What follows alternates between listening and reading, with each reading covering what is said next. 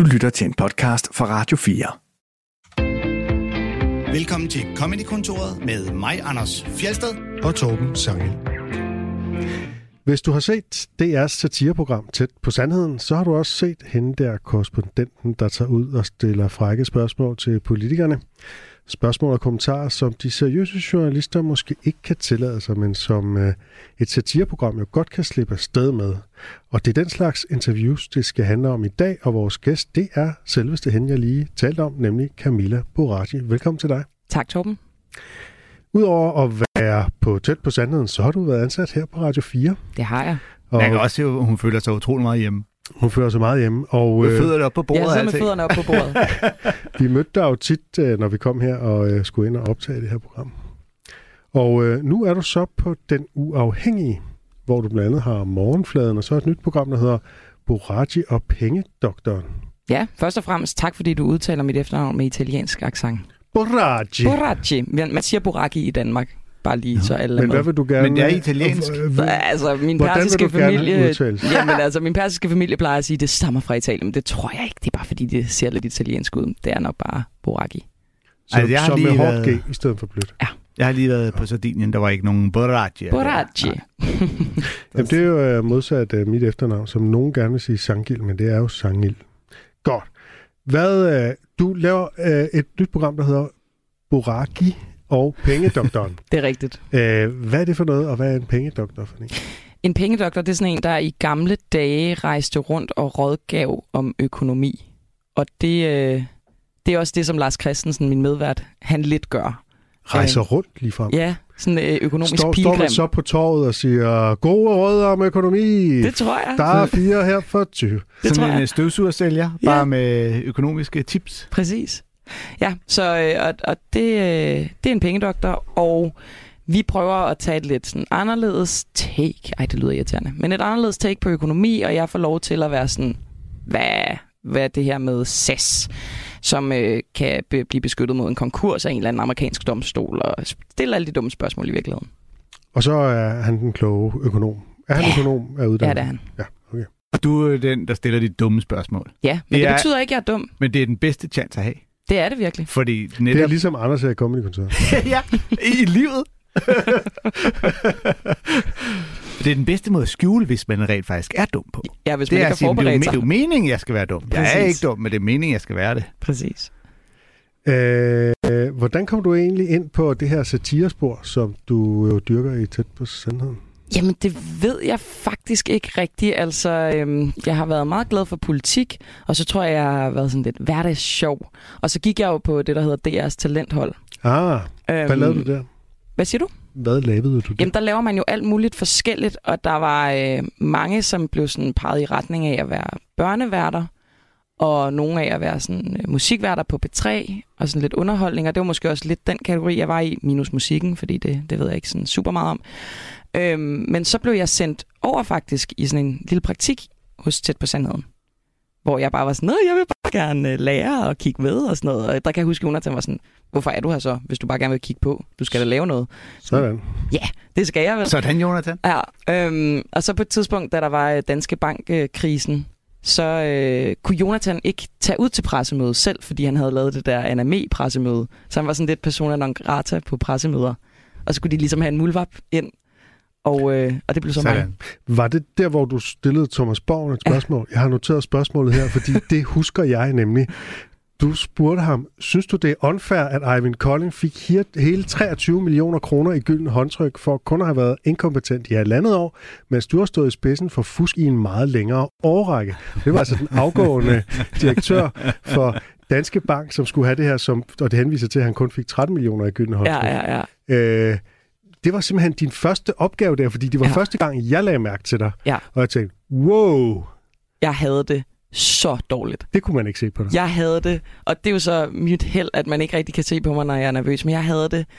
Ej, jeg skulle kaste op, og jeg skulle sådan, altså jeg var sådan helt klassisk pisse fucking nervøs. Havde du selv fundet på det spørgsmål, eller var du blevet stukket det i Nej, hånden? det var sammen med komikerne. Ja. Ja. Jeg tror, du, du har den evne, at man ikke kan se på dig, når du er nervøs. Ja. Jeg, jeg husker det som, du sad og smilede og så selvsikker ud, og Ja. nu skulle du bare stille det her Men spørgsmål. jeg svedte sikkert ned på stolsædet. Det er sådan, Det er det, jeg gør. Hvordan reagerede folk omkring dig, de andre journalister osv.? Mm, jeg, jeg kan huske, der var en, der sad sådan og fnisede lidt ved siden af mig, men ellers var de sådan rimelig øh, stenansigter. men der er jo også mange af dem, som synes, det er skide irriterende. Ja, det der- kunne man da Det sandelig virker se ikke ved som den om, at folk der... har super god humor til sådan Nej, noget jeg kan også huske, jeg tror måske, det var Noah Reddington. Jeg kan ikke huske, om det lige var der, men han var også ude med riven og var sådan, det, hvad er det for noget? Hvad Og den store skandale med tæt på sandet, det var jo det der Anna Mae Allerslev interview, hvor der var altså flere journalister, der brokkede sig over, at tæt på sandheden tog et eller andet, et halvt minut af det her halvtimers pressemøde, hvor de alle de andre de stillede præcis det samme spørgsmål Ja. med lidt små variationer, og så stillede tæt på sandheden i form af, hvad hedder han, Kasper øh? Stenskov. Stenskov, øh, stillede så nogle øh, spørgsmål, som var en satire over den valgvideo, hun havde lavet. Og sådan Mm. noget, ikke? Ja, og, og fordi at alle de andre journalister synes, at deres spørgsmål er vigtigere og, øh, og bedre Men det er jo bare end, end underligt. komikken. Ja. Altså, det er bare underligt, fordi i forvejen er journalisters spørgsmål til pressemøder virkelig mangfoldige. Ikke? Det mm. spænder altså fra de helt kritiske til de helt bløde og til et eller andet. Ikke? Så hvorfor er der ikke plads til det der? Jeg kan også huske, at jeg var inde på borgen en gang, jeg skulle have skatteminister til at sige undskyld. Øh, også i forbindelse med tæt på sandheden. Og der møder jeg også sådan en højt placeret politisk journalist, som bare sådan, det er der, I laver. Det er altså i gang med at ødelægge den relation, vi har opbygget mellem så, altså gennem så mange år med de her politikere. Og jeg var sådan, "Åh, hvor- Træk det tungt ud af røven. på- Hvordan det? Altså sådan, der, er jo så mange ting i det der, hvor jeg bare ja. tænker, hvad?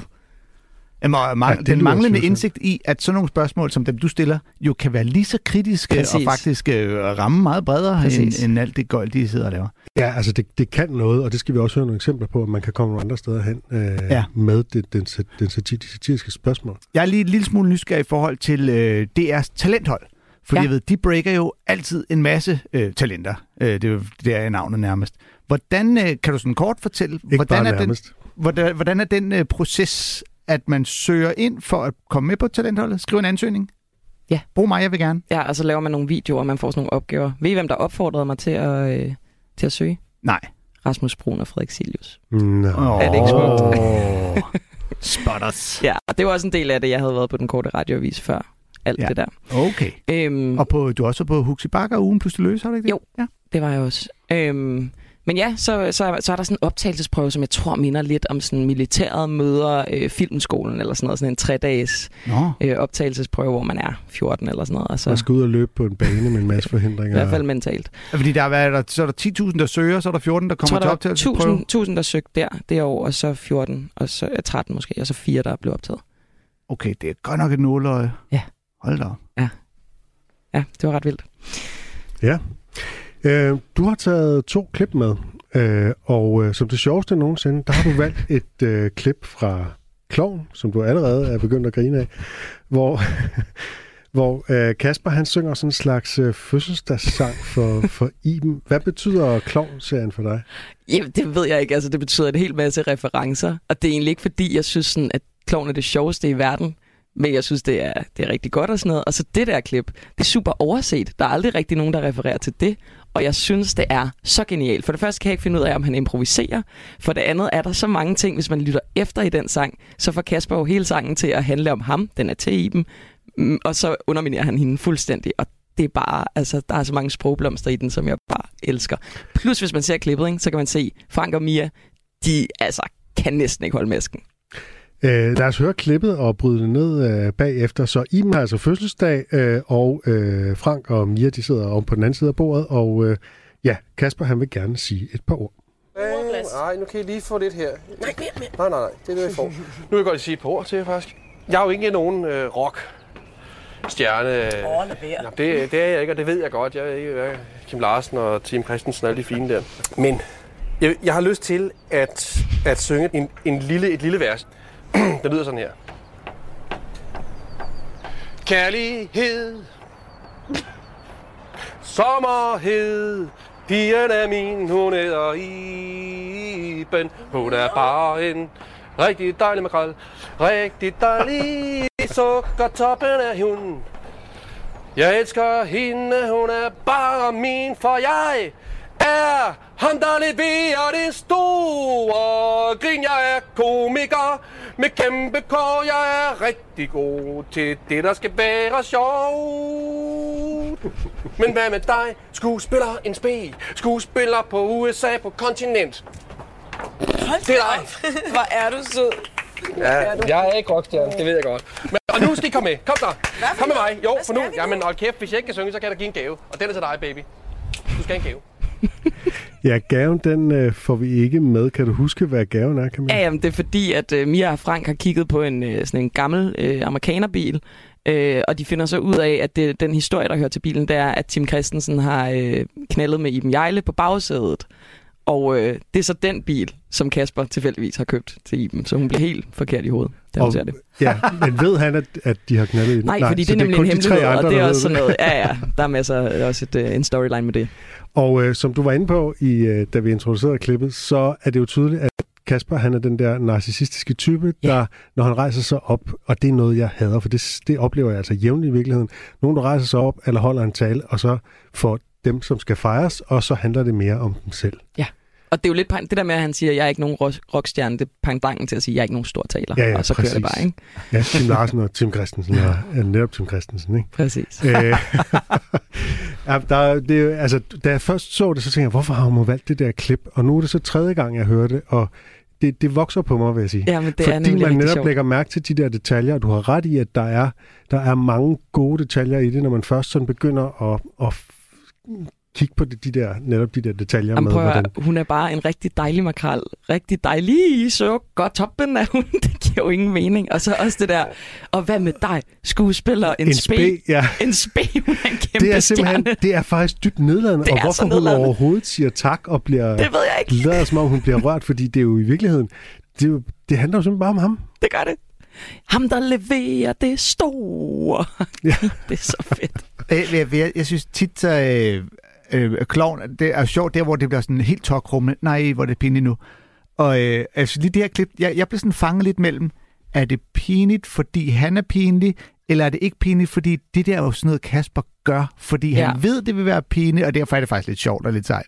Øh, så, så, så jeg blev ikke helt, jeg, jeg fanger ikke helt den der, som i, for eksempel i The Office, når Mm. David Brent stiller sig op og synger, så ved man, det bliver pinligt, fordi at han synger altid, som om han er en rockstjerne.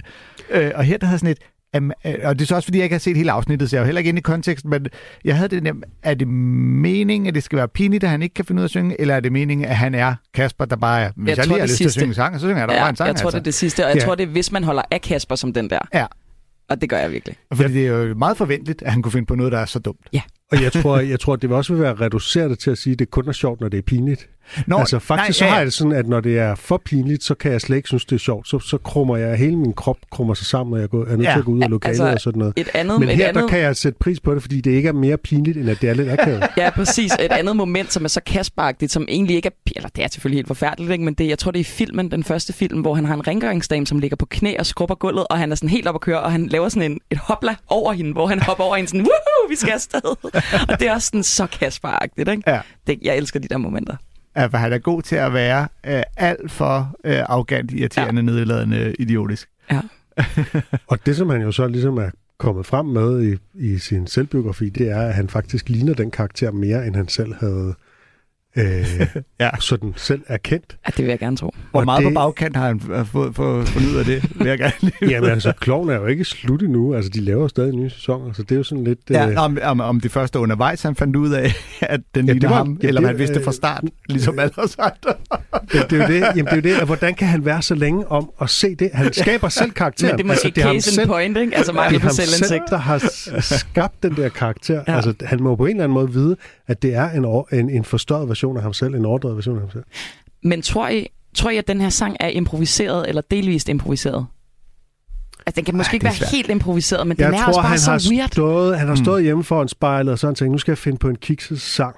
Og hvad vil man så synge? Og øh, jeg ved, jeg kan ikke genkende melodien. Er det en melodi, der Nej, findes jeg tror forvejen, det er eller en, han bare... Fordi det, det, altså, de der, altså, rytmikken falder sådan lidt fra hinanden Ja. ja. på et tidspunkt, og det Rigtig bliver noget med, dejligt. Ja, sådan helt Ja. ja. underligt Ja, jeg tror også, den er øh, som minimum delvist improviseret. Ja. Og man kan sige, hvis han har skrevet det der, helt manus, så er det jo ret godt at skrive det, så det lyder som Præcis. noget, han står og digter. Lige præcis. Jeg tror, han, han lige har fundet på det derhjemme, men uden at det, har, at det står i manus, der har sikkert bare stået, Kasper synger en sang. Og, Ja, du ved, øh, roser øh, Im lidt, øh, får det lige til at handle om dig selv, og så lige øh, tilbage igen. ja, og så har han, han har ligesom Ja. øh, sådan improviseret det frem derhjemme på forhånd.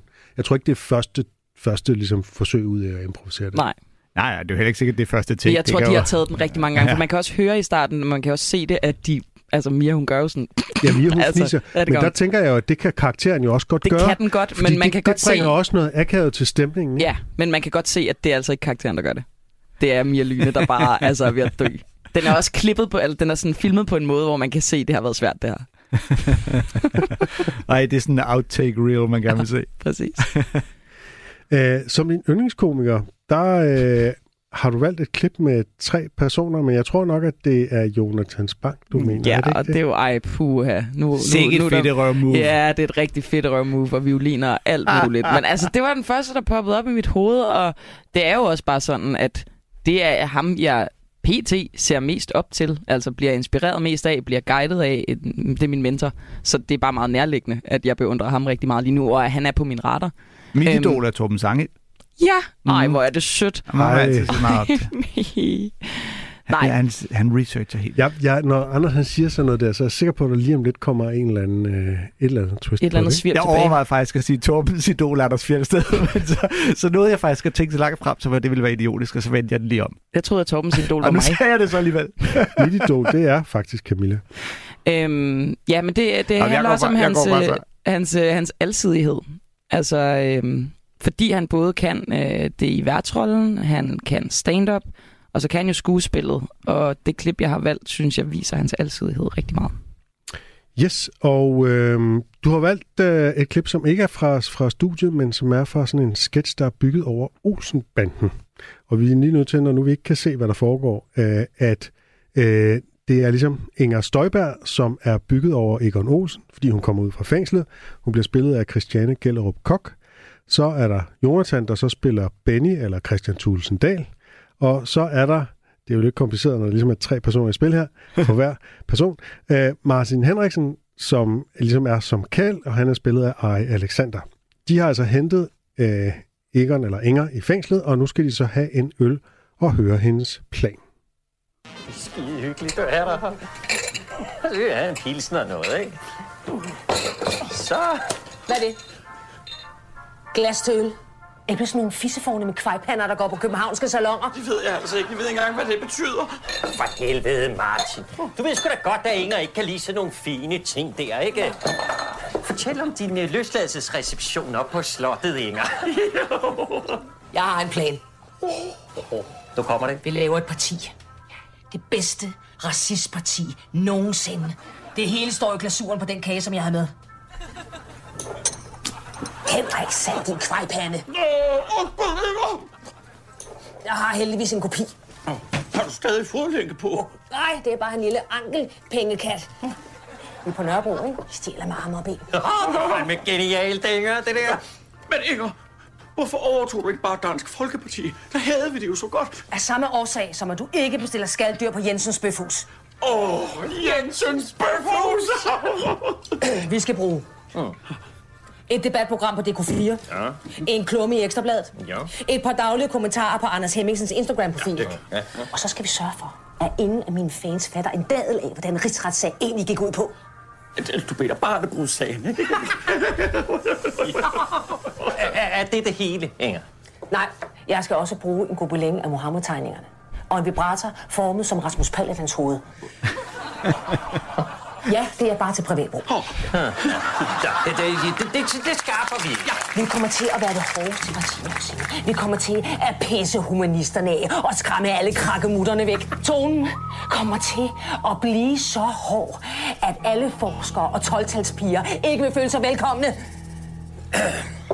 Inger, der var sgu noget, du lige skal vide, ikke? Ja, tonen er ikke rigtig noget, vi, vi, vi bruger mere. Det handler ikke længere om at tale sig grimt til de fremmede. Men Det er da kun fordi, de ikke har hørt vores retorik endnu. Nej, Inger, hvordan skal jeg sige det? Det er fordi, det er fordi, at regeringen vil sende alle asylansøgerne ned til Afrika. Ja, ja. Øh, Det handler ikke længere om at bare lyde hård, Inger. Nu skal man også være hård. Hvor længe har jeg været i fængsel? Hvordan fanden har jeg ikke fundet på det? Så kommer der sådan nogle lusepust monster, fjeldaber, sådan nogle skide socialdemokrater, hundehoveder, hænge, røv, slagsvanse, sådan nogle elendige amatører og indfører strengere sanktioner, end jeg nogensinde har gennemført med en provokerende screensaver på min iPad. Lusede folkeforfører med udgangspunkt i enhedslisten, SF og de radikales naive stemmer, som umælende kollaborerende slavefor, der bare adlyder. Stop, Inger! Ja. Nu har du fået Martin Henriksen til at græde, ikke? Det er skide ærgerligt. Nu får vi lige en derude, ikke? Ja, mens Inger har været i fængsel, så har Socialdemokratiet trumfet hende ved at sende asylansøgere til Rwanda. Eller i Øh. hvert fald øh, forsøgt. Forsøgt, ja. Og øh, det, det, det, der, jo- det, de jo gør her, det er jo ligesom at tage et, kendt, et meget kendt, meget stramt format, og så putte nogle andre, tage tre politikere og putte ind i det der format, og så ligesom gå igennem de der stadier, at øh, hun skal have en plan, og de skal reagere på den, men der skal også være et problem og alt det her, ikke? Hun kommer ud af fængsel, der er nogen, der tager imod hende og har glædet sig til, hun kom. Men det er jo så godt set, det der, Ja. den der kobling, og så også helt ned på sprogligt niveau, fordi Egon Olsen, han bruger jo Socialdemokrater som skældsord, ikke? Og det, at det ja. kan blive genbrugt, det er bare Ja. elegant, synes jeg. Ja, det, det er jo sådan en, man nærmest sidder og venter på, at når det er til, at og nu skal hun svine Socialdemokraterne. Det er, hvilket jo er lidt... Altså, Egon Olsen, han havde Socialdemokrater. Man burde tro, han var stor tilhænger af partier, der gik ind for lavere straf. Ja, jeg tror måske, at øh, ja, altså, dybest set tror jeg, at Egon Olsen er, er apolitisk. Ikke? Øh, Men altså, østtyskerne var jo virkelig glade for, øh, for Olsenbanden, fordi de jo så det som sådan en, en form for kapitalismekritik, som der er jo også, altså der er jo altid nogle rige bagmænd, som er Mm. de onde, mens at øh, dem, den bande, vi følger, det er jo bare sådan nogle øh, kolonihaveproletarer, ikke? Ja, og mange vil jo mene, at det er jo netop at det, kommunisterne gør. Ikke? De stjæler pengene fra alle de rige. Mm. ja. men, øh, men jeg synes, det er jo lidt synd, at man ikke kan øh, se den, øh, fordi vi laver sådan noget radio her. Øh, men øh, vi lægger jo som altid øh, linket op på øh, vores Facebook-side, når det her program kommer ud. Fordi man skal, øh, de ligner og spiller den godt. Det må man øh. sige. og på øh, skiltet står der jo endda E. Støjberg. Ja. Det synes jeg er lidt sjovt. E. Inger Støjberg. Ja. Ja. øh, som Egon Olsen. Den, øh, ja, skide godt, Inger. Og så er han jo, altså Jonathan er jo øh, hovedforfatter på det her, og øh, altså på de her øh, sketches, og så bare det, han laver bare en rigtig god Benny, og der er, så mange, der er så mange ting i det her, men det fortæller jo også, det fortæller en hel masse seriøse ting, som mm-hmm. så er pakket ind, og det er jo det, satire skal kunne, men at vi ligesom har bevæget os derover, hvor retorik, det er ingenting værd. Altså stram retorik er ligegyldig. Nu er der virkelig handling. Og det, ja. sætter, jo, det, altså, det sætter jo Inger Støjberg et underligt sted, for hvad skal hun gøre nu? Ja. Og så øh, tager de den jo selvfølgelig langt ud ved at sige, at det skal være et racistparti, og hun skal, hun skal have en dildo, der er formet som Rasmus Paludans hoved og sådan Og noget. det er jo sjovt, det er jo bemærkelsesværdigt, fordi det synes jeg ikke er det sjoveste, men det kan man høre, publikum synes. Mm. Det er der, de begynder at klappe og sådan noget. Ja, Der med, med Paludans. og der kan man øh, sige, der bliver det jo også sådan lidt, altså hvis man ikke kan lide Inger Støjberg, så kan man, så kan man hurtigt grine af, af den der med, om hun er også bare racist, og hun et eller andet, ikke? Mm. Ja, og så lige et billede af, at hun onanerer med en dildo, der ligner Paludan. Men det er jo det, jeg synes tæt på sandheden kan, altså at det sådan, vi bevæger os i rigtig mange lag Mm. af komik og, og satire, ikke? Altså det, det er lidt mere letkøbte grin, og så er de lidt mere kringlede, Mm. synes jeg i hvert fald. Ja, Helt klart. Du lytter til Comedykontoret med Torben Sange og Anders Fjeldsted. Vores gæst er journalist og satiriker Camilla Boraki. Og øh, nu skal vi til vores tema, som er satiriske interviews. Og dem er du specialist i, Camilla. Øh, det er jo ikke nogen hemmelighed, at øh, jeg er en stor fan af dine øh, tæt på sandheden interviews. Øh, og jeg har jo allerede altså simpelthen øh, citeret fra, da du, øh, da du åbenbart debuterede med at interviewe øh, Thomas Borgen fra Danske Bank. Øh, det var jo som sagt virkelig godt øh, gået. Om lidt så skal vi høre øh, et af dine interview med øh, Christian Rabjerg Madsen, som du faktisk har interviewet flere gange. Det har jeg. Øhm, men lad os lige høre, hvordan du forbereder dig på de her interviews, fordi de er jo ikke, det er jo ikke et helt normalt interview. Altså, øh, det heldige er, at jeg har jo, som vi nævnte i starten, også et andet job på en radio, der hedder Den Uafhængige, hvor vi beskæftiger os rigtig meget med politik. Så der er ret store synergieffekter i forhold til sådan at være meget inde i det politiske. Øhm, så der får jeg ligesom foræret noget research, og så, øh, så ved jeg typisk i starten af ugen, hvad det er for emne, og så researcher jeg endnu mere. Øhm, og så begynder journalisterne og komikerne at lave lidt et øh, manus, og så hopper jeg selv ind i manus og udvælger nogle spørgsmål og skriver nogle selv. Og, øh, og så bliver det ligesom udformet et spørgemanus. Men jeg er både, når jeg laver radio, og når jeg laver det her øh, rigtig, øh, hvad skal man sige, impro, impulsiv, alt den slags, fordi øh, det giver nogle bedre momenter, når man kan gribe momenterne. Og det er jo noget, vi skal se i alle de klip, som vi skal spille i det her tema, at hvis man kan være hurtig til at svare igen, Mm. altså det er altid en fordel. Det er det, der kan få det til at leve, at man tænker, okay, det der var ikke forberedt. Fordi Præcis. et er de forberedte ting, men det der med lynhurtigt at kunne komme med et snappy coming, og det synes jeg tit, du er virkelig god til, øh, det er jo en, en øh, altså, det, det er den kunst, man skal kunne, når man laver de her øh, interviews. Det er også det, jeg er mest stolt af, når jeg finder på en joke eller et comeback på stedet. Mm. Altså, det er det, jeg bedst kan lide. For eksempel så øh, husker jeg, at det er ikke det, vi skal spille, så det nu nævner jeg det alligevel. Øh, da du interviewede Morten Messerschmidt, øh, og han ikke kunne øh, udtale, hvad hedder han nu, øh, den ukrainske Volodymyr præsident. Zelensky. Zelensky. Du, du sagde Zelensky, og så var han sådan, ham kender jeg ikke. og Nej, sådan hvem er noget. det? Og så borede du bare helt vildt meget i det der. Det var virkelig sjovt. Jamen, det var også fordi, den krigen var lige brudt ud, og jeg var sådan, hvad er der sker her? Og så med den sin sædvanlige arrogance, så sagde man, ja, jeg kender ham bare Zelensky, det gør vi og sådan noget. Ikke? Ja. Efter at han i et minut ikke har anet, hvem hun talte om. Ja, det var lidt uheldigt. Nå, men vi skal høre et interview fra den 7. maj, hvor øh, Christian Rabjerg Madsen han lige er blevet indrigsminister, og øhm, du har interviewet ham nogle uger før om atomkraft, så vidt jeg husker. Ja, og så sluttede vi interviewet med, at det er jo den her chance med at være politisk ordfører. Det er jo udefra set det værste job i verden, for du skal stille op til alt og svare på alt, og det, det er lidt hårdt. Og det havde han jo været, og jeg var sådan, er du ikke snart klar? Har du ikke udtjent din værnepligt? Skal du ikke være minister? Og så blev han det så to uger efter. Og det har du så øh, en løbende joke med, at du på en eller anden måde har skabt hans øh, ministerkarriere. Ja. Ikke? Øh, og derfor har du også taget, og du senere, hvem er det, du, du lover, at du kan gøre vedkommende til minister? Det er Stoklund, som med- så er den Nå, nye, ja. øh, Ja, ja. nye politiske ordfører. Hvad, hvad, hvad tror du, kunne du gøre mig til minister? Mm, nej, Anders, det tror jeg ikke, jeg kunne. Tror jeg, at Kulturministeriet vil Det passe tror, mig jeg, det tror jeg ikke, jeg ville. godt. Du skal starte med at gøre mig til socialdemokrat. Ja, præcis.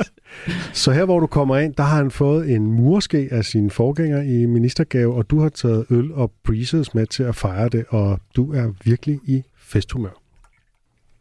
Hold da kæft. Christian. Hej Camilla. Hold kæft, mand. Kan jeg lige få dem her? Intet Tillykke! Tusind tak. Woohoo! Det var bare fordi, jeg tænkte, du fik altså en murske, ikke? Det er ikke fordi, jeg siger, at Kåre er idiot, men ved han ikke, at det er Tess Feje, der er murer? Jeg har en meget bedre gave til dig. Har du det? Ja, det har jeg. Fedt. Det har jeg. Det kan du hænge på din nye ministerbil. Det er der, jeg taler uden Det var jo svar efter, efter bedste Nu er du blevet minister, nu skal du. Nu skal jeg svare. Ja, ja. Ja, ja Udenom, så. ikke? Jeg har også noget andet. Mm-hmm. Tusind tak. Hvad har vi her? En gammel Nokia. Så kan, du, så kan du sms med din nye departementschef og med mig, for eksempel, ja. uden at BT de kommer og graver i det. De kan slet ikke finde det på sådan en. Nu, der er jo regler omkring journalisering og den slags, men Regler ikke, I Christian. kan godt sms på den. Der er ikke nogen fest uden øl. Især for socialdemokrater. Så, Altså, jeg, jeg tror... Du ved, jeg sidder i læselampen og skal et deadline i aften og alt muligt. skål lige med mig. Ej, Skål. det er simpelthen så fedt, det er jo sådan lidt, du ved, hvis man har en bowlingebane, ikke? Mm-hmm. så tager man de der børnebander på, ikke? Altså Indrigs- og Boligministeriet. Det er lidt ministeriets børnebander, ikke? Nej, det, det synes jeg ikke. Det er jo hele den almene sektor. Det er vores planlov, det er solceller, det er vindmøller. Det er den grønne omstilling. Ah. Det er det, de unge de vil have. Du afviste øllen. Ja, Der er lidt mindre procenter i, tror er det jeg. Må altså rigtig gerne... øh, Jeg tror ikke, jeg kan ikke simpelthen holde mig rigtig holde mig vågen. Jeg lover, jeg stiller dem. Mm, mm, ja. mm-hmm. Så har jeg slet at byde ministersekretæren på. Men det hjælper måske, hvis du lige får en tår mere af den. Ja, eller hvis du husker, hvem du engang var. Hvem vi engang var. Du har jo indtil nu stået på mål for alt, ikke? Det behøver du slet ikke mere, nu du er blevet minister, vel? Så altså, næste gang telefonen ringer, og det er en eller anden dum ekstrablad journalist, hvad siger vi så? Så tager vi telefonen og svarer på spørgsmålet. Det er jo det, vi skal. Forkert! Forkert, du skal drikke! Nej, jeg skal ikke. Jeg skal, Nej, jeg skal drikke. jeg altså ikke til det der. Mm. Nej, jeg, Det vi siger, det vi siger, når de ringer, ring til Stoklund. Hvad? Noget af det kan Stockholm også løfte, men også det er vigtigt, at vi bliver ved med at svare spørgsmål. Jeg bliver ved med at svare spørgsmål. Øh, Skriftligt. Også. Nej, Skriftligt svar, skriftligt svar, skriftligt svar. ikke. ikke. Ja, Flot, den stol der. er den ikke fin? Ministerstolen. Hmm, det er kaldt. Christian, nu hjælper jeg jo dig med at blive minister. Det er kun to uger siden, vi to snakkede sammen. Ja. Og jeg sagde, hvad skal der til, og alt det der, ikke? Prøv at der er ingen tegn i sol, måne og hav på, at jeg kommer til at få den her stol. fra Jonathan. Jeg tror ikke, han er ved at være. Velkommen til Tæt på Sandheden med Camilla Tan Boraki. Jeg ved jo, at politikere, I kan gøre, hvad I vil med DR. Så I kan bare, altså, bare lukke det. Og så skal jeg bare, jeg skal bare forfremmes som den eneste. Det er jo kulturministeren som en, Camilla. Jeg kan også godt ringe til Ane Halsbo. Det vil nok være måske. Jo, Christian! Så, du skal også videre, ikke? Jeg synes, vi er der. Også hvis du skal Jamen, skubbe ham. Men det, dumme jeg er bare så bekymret for, at vi aldrig skal snakke sammen igen. Men der har vi jo. Jamen, jeg ved, jeg ved, du lyver. Jeg ved... Jeg... Nu skal vi, nu skal vi lige bevare det, det gode humør her, ikke? Kom. Så, uh, lad os få, få det her afviklet på en, en god måde. Lover du mig? Lover du mig, at vi skal snakke sammen igen? Jeg har den blå telefon. Det skal vi nok få styr på. Og ham, Jonas, han er ved at være. Du må ikke glemme Ikke? mig, Det gør Christian. jeg ikke. Du må ikke glemme mig. Nu skal vi. Okay. Tak for nu. Okay. Vi ses, ikke? Okay. Ja. Okay. Yes. Ja, nu er det jo radio, men man skal se for sig, at du er mere og mere beruset, og du sætter dig i hans stol, og du bliver sådan meget fuldekærlig over for ham, og nærmest klynger dig til ham her til sidst. Ja. En øl og en breezer, det er hvad der skal til. Jamen, der, der var mere. Altså, der var også gajolshots, og jeg var faktisk ret beruset. Det var om morgenen. Så. Vi er jo lidt et stykke vej fra det traditionelle journalistiske interview, kan man uh, godt sige. Ikke? Det er, det er jo sådan tættere på en form for coaching og, og beruset tale fra din uh, side. Ikke? Øhm, og det skal jo siges, at du også laver mere traditionelle interviews. Øh, altså dit, dit interview tidligere om atomkraft, det var også sjovt, men det var mere noget med, at du sad over for ham og stillede spørgsmål, og der var ikke sådan så meget Mm. kan man sige, udenomssnak. Øh, snak. øh, Men ja, fordi politikerne kender jo tæt på sandheden alle sammen. Så når du ligesom siger, øh, ringer til Christian og siger, kan jeg komme ud og lave det her indslag? Hvor meget skal han preppes, og hvor forbeholden er han? Og øh, Mm, er han det- bare, ja, jeg vil gerne i det her populære program, fordi jeg ved, at det kan gøre noget for mig? Det ved jeg ikke så meget om, for det er ikke mig, der, øh, der ligesom liner dem op. Okay. Men de får jo ligesom rammen for det. Men her vidste han for eksempel godt, det er en fejring. Det er lidt noget andet end, Mm. mm. end det der hard talk, som vi også laver nogle gange. Men, så men han vidste vidste, han vidste også- godt, at du ville blive beruset og, og Nej. kærlig og sådan noget. Det Nej. vidste han ikke? Nej. Nej. Nej, han vidste godt, jeg ville blive irriterende, men han vidste ikke, at jeg, det var noget, jeg... fordi jeg tror også sådan... Øhm, jeg er en lille smule bange for den der type af indslag, at det bliver for, for nemt for dem, og for skørt og åndssvagt på en eller anden måde, ikke? når det ikke er det der hard talk. Ja. Øhm, så jeg, sådan, jeg vurderede lidt i mit hoved, jeg blev nødt til at gøre et eller andet, som er sådan lidt mere overdrevet, så det ikke bare... Ja, det, altså, forstår I, hvad jeg mener? Mm, Ja. Mm. Og det var derfor, jeg ligesom valgte at tage ham om kinderne og kramme ham rigtig meget, fordi det er sådan outrageous at gøre på en minister. Ja, også ideen om, at du ligesom skal være kritisk over for, altså satiren skal også være kritisk over for politikerne, og så det, det her, det er på en eller anden måde det modsatte. Præcis. Men samtidig så får du jo flettet en masse satire ind, ikke? Altså, jo, stikpiller. Øh, ja. ja, altså lavet satire over det her med, øh, altså alene det der med murskeen, ikke? At Socialdemokraterne, de så gerne vil dyrke en arbejderkultur, selvom at de er akademikere og sådan noget. Og jeg ikke? sagt noget med bønderfonen, de slettede sms'er selvfølgelig, Selvfølgelig, og de slettede sms'er, ikke? Øh, Ja, hele timingen i hver gang, du siger, nu skal du svare mm. udenom. Ja, lige Den er jeg præcis. meget det er den for. tredje ting, det er det der med ikke at svare, ikke at stille op til interviews og lave skriftlige svar og sådan noget. Ikke? Så på den måde, så omfavner du jo ham med en kærlighed. Det er jo sådan lidt øh, øh, den der med, at man ligesom, man lader som om, man er med, men i virkeligheden er man imod, ikke? Jo. Jo, Men- det er jo sådan, altså helt tilbage, dengang jeg godt kunne lide Monte Carlo. Det var jo lidt, det, det var deres satire i virkeligheden. Jeg ved ikke, om I, I hørte det. Men sådan, de var altid sådan det overdrevet positive Mm. for egentlig at, at kritisere folk, ikke? Ja. Jo, Men jeg- det er jo også ham der, øh, den amerikanske vært, øh, ham der også roastede George Bush, hvad fanden er det nu, han hedder? Øhm, Anders er blank i øjnene, og det er jeg også. Stephen Colbert. Stephen Colbert. Oh, Stephen Colbert, han er mesteren i det der. Ja. Øh, altså omfavne republikanerne på en måde, så de bliver udstillet, ikke? mm. Ja. Men øh, hvad jeg synes, altså især det her klip igen, man skal jo nærmest se det for at kunne opleve øh, Christian på, øh, på glat is. Udover at han kommer til at fremstå altså sådan helt personlighedsforladt. Han ligner sådan et... et, et talende papir. Ja, men det er altså sådan en ham af en politiker, der bare står helt glat og ikke ved. Så nogle gange virker han lidt instrueret, men samtidig tænker man, "Nå, men det gør han jo også ellers. Mm, og det det. Han, får, han får ikke sagt noget, der ikke understreger alt, hvad du prøver at fremstille ham som Præcis. værende. Altså, det, er en- øh, og det er også det, der er så fedt med de her, når man laver sådan nogle interviews, hvor at intervieweren er helt blottet for al form for forfængelighed og alt for lige frem. Så når de så snakker med de her mennesker, der er indbegrebet af kontrol, Altså sådan politikere, ikke? Du ved, der, det hele skal bare være så kontrolleret. At det er tab, man kan se det der, deres angst for at tabe kontrollen. Han, han er sådan helt, åh, skal han kramme dig igen? Det skal han jo, for ellers virker han, men han kan ikke finde ud af at gøre det rigtigt. Præcis. Eller, Præcis. Og det er virkelig en af kernepunkterne ved det satiriske interview, tror jeg, man kan sige. Det er, at man ligesom kan få nogen til at, at miste, for eksempel få politikere til at miste kontrollen ved at bringe dem ud i situationer, som der ikke er nogen øh, etableret kontrakt for, hvordan det foregår, mens når det bare er journalister i traditionelle pressemøder mm. og sådan noget, så er der ligesom, man ved godt, hvad der vil komme af svar, og så har man forberedt nogle øh, øh, svar på det, så nogle indøvede nogen, ikke?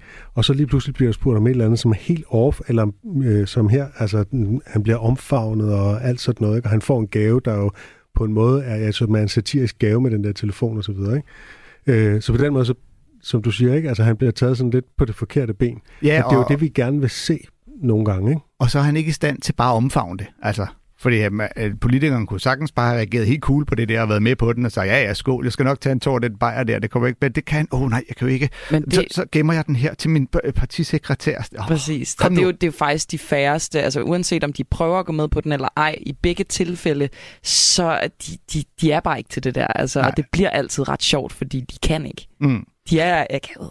Men samtidig tager han det jo ret pænt. Altså, man kan ikke mærke, han. han. bliver ikke irriteret over, at Nej. du henviser til øh, sms-skandalerne og sådan noget. Det kunne jeg godt forestille mig, at nogen ville blive. Og det handler måske også om, at han kender præmissen trods alt. Mm. Men det, det, det bliver bare tydeligt, at han er politiker, før han er menneske. Ja, Hvor præcis. nogle gange man ville ønske at se en, der var menneske før politiker, hvordan de egentlig ville reagere på det der. ikke? Enig. Men du har i hvert fald gjort øh, dit i det her indslag, kan man sige, for at gøre ham øh, så menneskelig som muligt. Han ville det jo var, ikke drikke med mig, Det desværre. var så langt, det kom. Et af de store amerikanske forbilleder for den her type satire, det er jo The Daily Show. Og øh, nu skal vi høre et klip fra juni, hvor øh, deres korrespondent Jordan Klepper, han er til sådan et Trump-rally, for at spørge de her Trump-fans, som er sådan nogle meget dedikerede Trump-fans med amerikanske flag øh, som kapper og sådan noget, ikke? hvad de synes om øh, de her høringer, der har været om stormen på Capitol-bygningen.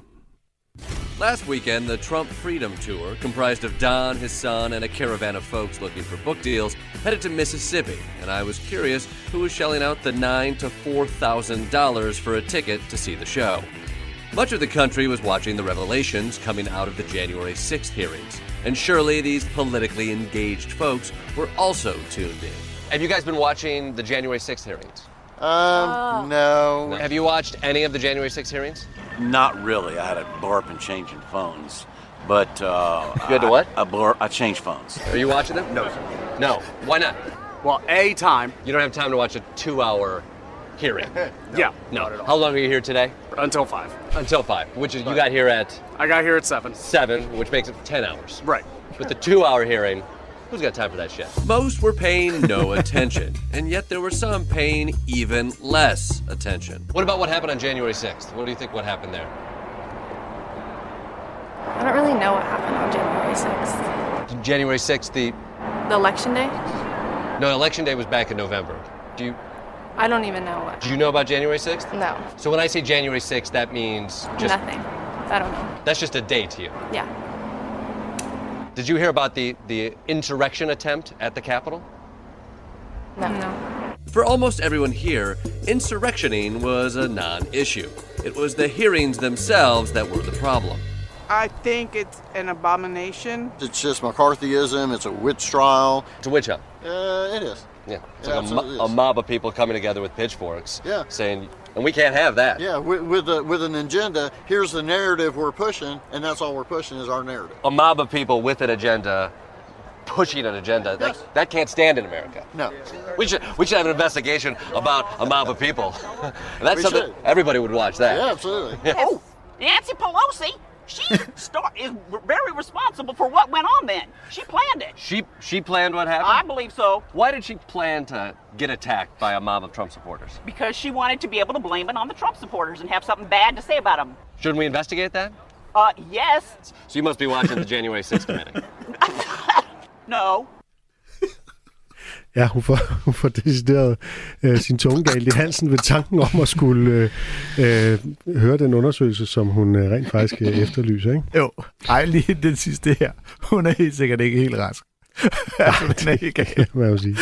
Og det er jo tydeligt, altså de er jo fuldstændig ligeglade, de her mennesker. De ønsker bare at dyrke deres Trump-religion i fred, og egentlig vide så lidt om, øh, hvad der faktisk foregår i verden som muligt. Næsten, Ja. ikke? Og Jordan Klepper har lavet mange af dem her. Uh, han gjorde det også inden valget, hvor han tog ud og snakkede med dem. Og han er fænomenal, uh, især til det der med at bruge deres egen logik imod dem selv. Det, det er, og det, det er der, det virker bedst, synes jeg egentlig, sådan, Ja. når han er sådan, at det er klart, det kan vi jo ikke have i Amerika. Det går ikke. Nej, Men det er jo en svær kunst, det her. Fordi, hvis vi må snakke om noget så irriterende som at sparke opad og sparke nedad, det er jo ikke som sådan magthaver, han har med at gøre. Nej. Det er, jo, det er jo det, der er, og man kan jo hele tiden, man kan i det hele taget diskutere, der er også valgt ud øh, sådan, altså nogle, nogle få, det- der er sikkert blevet interviewet 10 gange så mange, ikke? og så har han valgt de, de sjoveste eller de dummeste ud, og er det fair? Nej, det er ikke fair, men det er satire, og måske er der en større grund til det, nemlig at der er millioner af amerikanere, som går rundt og tror, at valget var, øh, var, var et svindelnummer og så videre, og derfor så er det på en eller anden måde øh, retfærdiggjort satire. Øh, og hele den der med at sparke op af og nedad, den synes jeg også, at det, det er en dum metafor af to grunde. Dels så synes jeg ikke, satire sparker, jeg synes, satire peger på det, der er, der er dumt eller fjollet, og dels så, så er der ikke et entydigt hierarki i, hvem der er oppe og hvem der er nede. Man kan selvfølgelig sige, at Trump-supporter er ikke, altså Trump er ikke præsident lige nu øh, og sådan noget, ikke? Og, og man gør grin af med nogen, som hende den sidste virker jo ikke super intelligent, for eksempel. øh, så, så i den forstand kan man godt sige, at man skal være sådan lidt varsom, men, men han lader dem jo egentlig bare øh, på en eller anden måde udstille, hvad det er for en logik, der ligger bag, og det er jo det, der kan retfærdiggøre det. Ja, og udstiller noget uvidenhed, det tror jeg er fint nok. Og magthaver, ja, det er jo vælgerne, så det er jo dem, der i sidste ende har magten. Og det er men... derfor, man ikke kan lave et hierarki, fordi det kan godt være, at politikerne er i toppen, men det er os, der vælger politikerne. Ja, så er os alle sammen, der er i toppen, Mm. mm. alle, der har valgret. Mm, Eller stemmeret. men jeg synes måske ikke, den fungerer. Det kan godt være, det er, fordi jeg ikke er amerikaner, men der, hvor han begynder at teste dem på datoen. Jeg er heller ikke sikker på, at jeg nødvendigvis vil kende datoen for store begivenheder, og jeg synes, satire helt klart, der er også en sympatiting i det. Øhm, og jeg synes Ja. måske, at det er lidt unfair game, det her, når han begynder at teste dem på datoerne. Det, det synes jeg ikke fungerer specielt godt, faktisk. Ja, jeg tror, datoen derovre...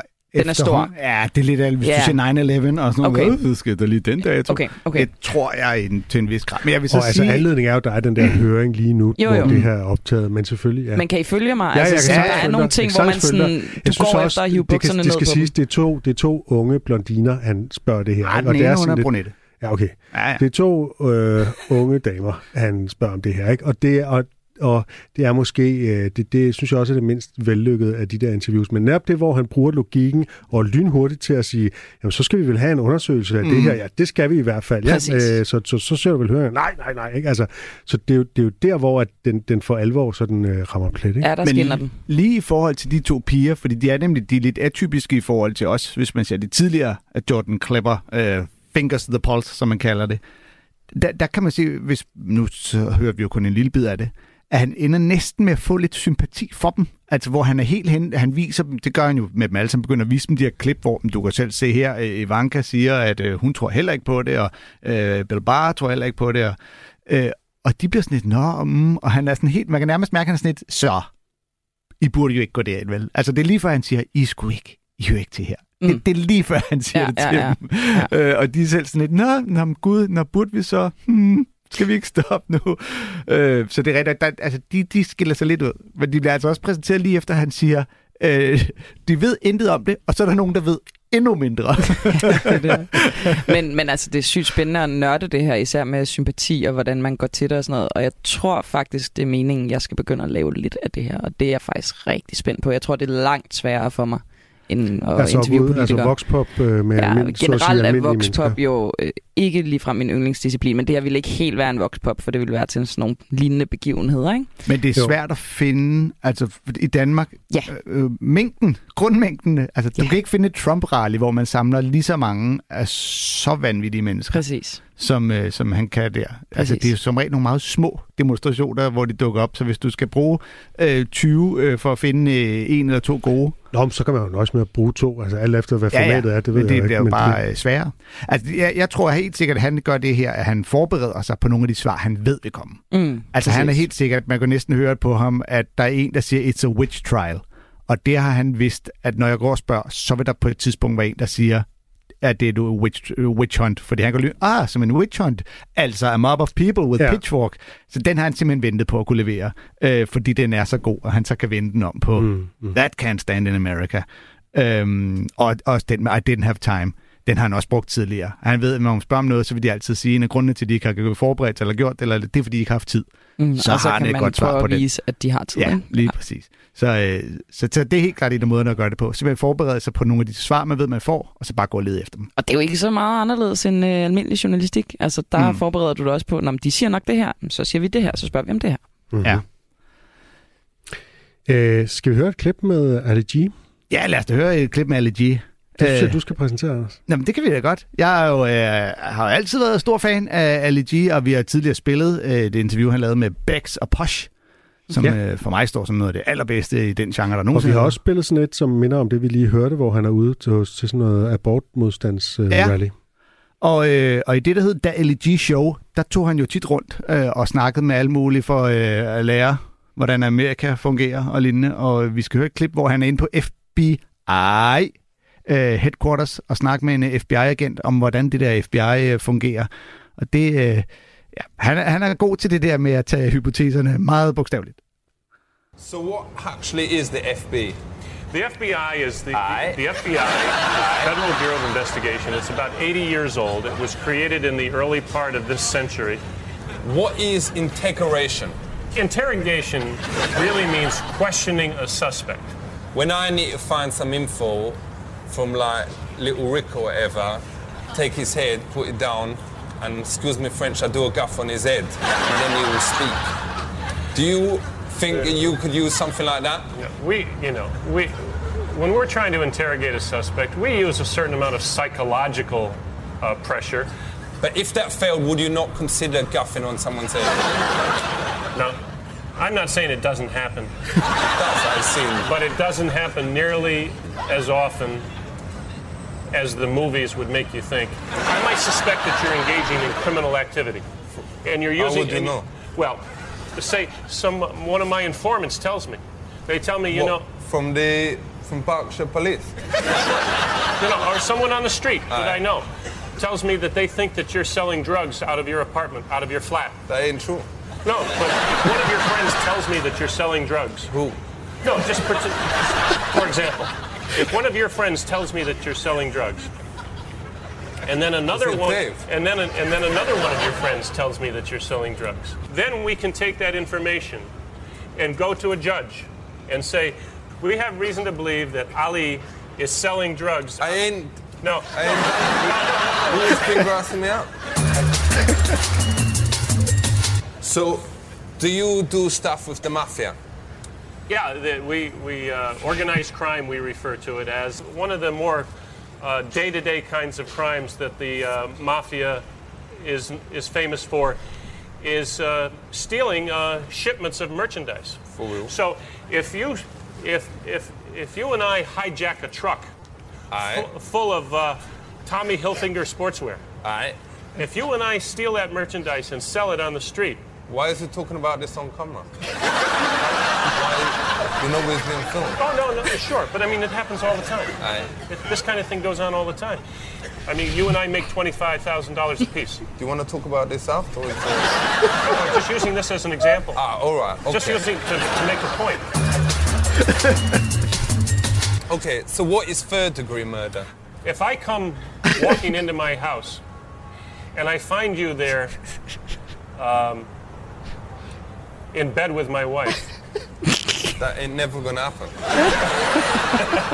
I swear to you No. today. I mean, I don't know what your Right. wife looked like, or no, whatever. no. but I swear, I would never do that to you. Even Again, if, even if you was my worst enemy or whatever, I would never do hy- that. hypothetical. I'm so angry when I see this that I take my gun out and I shoot you, and then I shoot my wife. Well, I'll shoot you first. Yeah, right. No, you don't have a chance because I'm faster than you are. For real, I was Right, busy right. boning your and I missus. Right. so, so that's murder. I have no legal right to murder you because you're in Just bed because his eyes slip in one in. Ja, øh, han tager jo alle, selvfølgelig tager han alle hypotetiske scenarier alvorligt. Hvorfor bliver han ved med at give det er eksempler? lige præcis det, man tænker. Hvorfor bliver? FBI-agenten ved med at lave hypotetiske scenarier, og nu har han fattet, at den, han Genialt. sidder overfor, han vil tage dem bogstaveligt. Og jeg kan ikke lade være med at tænke på, om han, altså om FBI-agenten ved eller efterhånden forstår, at det er satire, og derfor gør han det for jokens skyld. Jeg forstår egentlig ikke, altså hvad er egentlig setup'et her? Det jeg er, det er lidt uklart. Altså, jeg synes jo engang, jeg har, har hørt noget i stil med, at de her øh, interviewoffer bliver preppet som, at der kommer den her fyr fra England, og han laver noget ungdomstv øh, til de unge mennesker. Han øh, er fra, du ved, er det øh, Jamaica-agtigt, så han har en lidt speciel stil, så I skal lige bære over med ham. Hvis han lyder dum, så er det for at være sikker på, at alle på det her niveau forstår det. Så I skal bare... Mm. Øh, så i virkeligheden, det bliver jo bare snørret til at... Sørg Ja, ja, for at ja, tage det seriøst. Bare være seriøs og øh, bære over med ham. Men de fleste mennesker vil jo, efter at han to gange har Ja. misforstået et hypotetisk scenarie, så tænke, okay, hvis nogen, så vil man ikke sige, if you and I. Altså, det er sådan, ligesom, Nej, nej, det er Det rigtigt. med, Men måske han ved han siger- ikke, hvad- hvordan han skal skifte spor, simpelthen. fordi sådan er han vant til at forklare det for ja, folk. det tror jeg også. At det, det kan da godt være. Han tænker, det nemmeste måde at forklare det, det er ved at inddrage dig og slet ikke gennemskud. Og i starten, hvor han, han simpelthen ikke forstår, at uh, Ali G ligesom... øh, Skal, skal vi snakke om det bagefter? Ja, ja. altså, nej, nej, nej, men det er helt normalt, det sker. Ja, Ja. Han fanger og slet der har ikke jeg Ali også virkelig tror jeg. hurtigt ved netop, øh, i stedet for ligesom bare, altså ligesom at tage den, okay, det skal vi snakke om bag. Altså det, det går så hurtigt, så det er ligesom Det gør bare, det. det er virkelig, altså Sacha Baron Cohen er jo mesteren i det her, ikke? Ja, han er helt vild. Og så også fordi han spiller den der, den der karakter, han spiller den bare så sindssygt godt. Den, Ja, den, han. den balancerer simpelthen lige på den der knivsæg mellem at være øh, troværdig og så være helt vildt karikeret. Mm. Øh, så, så de ender med at tage, øh, tage ham seriøst. Og det er jo det bedste, man kan få en kilde. Som, altså, det er jo også det, vi prøver at sige. I skal Mm. mm. bare svare, altså svare, som I normalt vil svare, ikke? Ja. Jo, altså der, er jo, der har jo været en diskussion her øh, for nylig om øh, DR's program Ellen imellem, som jo, øh, altså hvor øh, nu, jeg er slet ikke neutral i den her sammenhæng, fordi jeg øh, laver en podcast sammen med Morten Elsø, som er en af dem, der ligesom er, så at sige, ofre i Ofrene, denne ja. her. Ikke? Øh, og det har været, det har været meget, øh, altså det har været en, en meget mærkelig og, og ubehagelig oplevelse for ham, at der sad en journalist med nogle mærkelige ansigtsudtryk, og bagved den journalist øh, kom ord fra en person, som hader Morten Elsø. Ikke? Øh, så der kan man sige, og nogle de sammenligner det greb med det, som, øh, øh som, som for eksempel Ali G gør her, ikke? og siger, at det er helt normalt i satire og sådan noget. Men der er et eller andet i, at du, der sidder en mærkelig journalist, som er fuldstændig ukendt, som du aldrig har mødt før, og siger noget, som en, som du før simpelthen har været i kambolage med, øh, det er vedkommendes ord. Altså, der er et eller andet ekstra lag i det måske, tænker jeg. Jeg, jeg, jeg brainstormer bare højt. Jeg har ikke noget svar på det her. Altså, hvornår er det retfærdiggjort og øh, pranke folk i satirisk øje med? Det, det ved jeg ikke. Der er jo en klar, altså på forhånd, magtfordeling i, at den ene er totalt velvidende om, hvad der skal ske, og det er den anden ikke. Så, så der er jo noget skævhed der. Jeg synes, på konceptuel plan lød det skide godt. Jeg tror helt klart, at jeg ville have med det samme sagt, altså efter endt optagelse, det er det her, der foregår. Vi vil gerne gøre det, fordi sådan og sådan. Er du med på det? Og så tag chancen, ligesom med skjulkamera. Mm. Lige præcis. Det er jo det, der er den normale kontrakt, når man laver sådan noget prank. Ikke? Ja. Men de fik, øh, det var ligesom bare, øh, de, de holdt den hele vejen igennem. De fik ikke noget at vide om, hvad der foregår. Og så en måned senere, så, øh, så kommer programmet ud, og så, what? Men jeg synes også, at det, det, det, jeg synes altså, det er lidt misbrug af sådan, øh, fordi man kan jo bruge, man kan jo dække sig ind under satire Mm. rigtig meget, ikke? Jo. Og det, jeg synes, det er lidt misbrug det, for at være ja. helt ærlig. Men, de har også det... haft meget svært ved at forklare, hvor i det satiriske element består. Det er sådan lidt, hvem, hvem, hvad, hvad er det satire over? Øh, det sådan... Ja, altså den forskel, at, at altså Morten Elsø og de andre er jo ligesom havnet i en situation, hvor de er blevet øh, mødt med nogle påstande, de ikke var forberedt på, og, øh, og ligesom ikke har kunnet argumentere sig ud fra, hvor i Ali G, der er jo ikke nogen, der tænker, at FBI-agenten er en decideret idiot, øh, men tænker, nej, nu dummer du dig igen, men det er jo stadig Ali G, der er den sjove og den dumme i den her sag, ikke? Så, så det er jo ikke som om, han udstiller FBI-agenten, for det, han svarer jo bare det, han skal svare. Mm. Øh, så- der synes jeg alligevel, der er lidt en forskel. Jeg synes, det er vildt sjovt, det her med FBI-agenten siger, hvor LG siger, vil I overveje at prutte det vidne i hovedet, øh, du ved, gaffen on his head, og han siger, øh, skal, not nearly as often as the movies make out. Hvad fanden er det for nogle film, han Jeg ser? tror ikke, han forstår udtrykket gaffen. Det tror jeg heller ikke. Det tror jeg heller ikke. Jeg tror, det er det der mærkelige Det er også genialt. øh, Rastafari-slang, han kører der, Ja. som, øh, som han ikke simpelthen ikke forstår. Øh, vi er jo nået til vejs ende i, øh, i Comedy-kontoret for den her gang. Ja, Det det, gik, en, det øh, gik hurtigt. Det er et godt tegn. Det jo. går altid hurtigt. Nå. Den team, den flyver afsted i vores selskab. Ja, Det, øh, Og alle vores gæster bliver simpelthen... Jamen, det er meget konsekvent vores selskab herinde, at det sker. Nå. Jeg ved ikke, hvor tit om Christian Madsen var sådan lidt, wow, er det slut allerede? Jo, jo, jo. Han var virkelig ked af, at jeg skulle gå bagom. Men det har øh, været en stor fornøjelse at øh, have dig på besøg, Camilla. Tak fordi jeg måtte komme ind. Jamen, øh, Det var en fornøjelse. før du ved af det, så bliver du inviteret tilbage. Ej, hvor godt. Jeg øh, lukker som altid med et godt Jack Handy-citat. Uh, Whenever you read a good book, it's like the author is right there in the room talking to you. Which is why I don't like to read good books. Hey, Du har lyttet til en podcast fra Radio 4. Find flere episoder i vores app og på radio4.dk.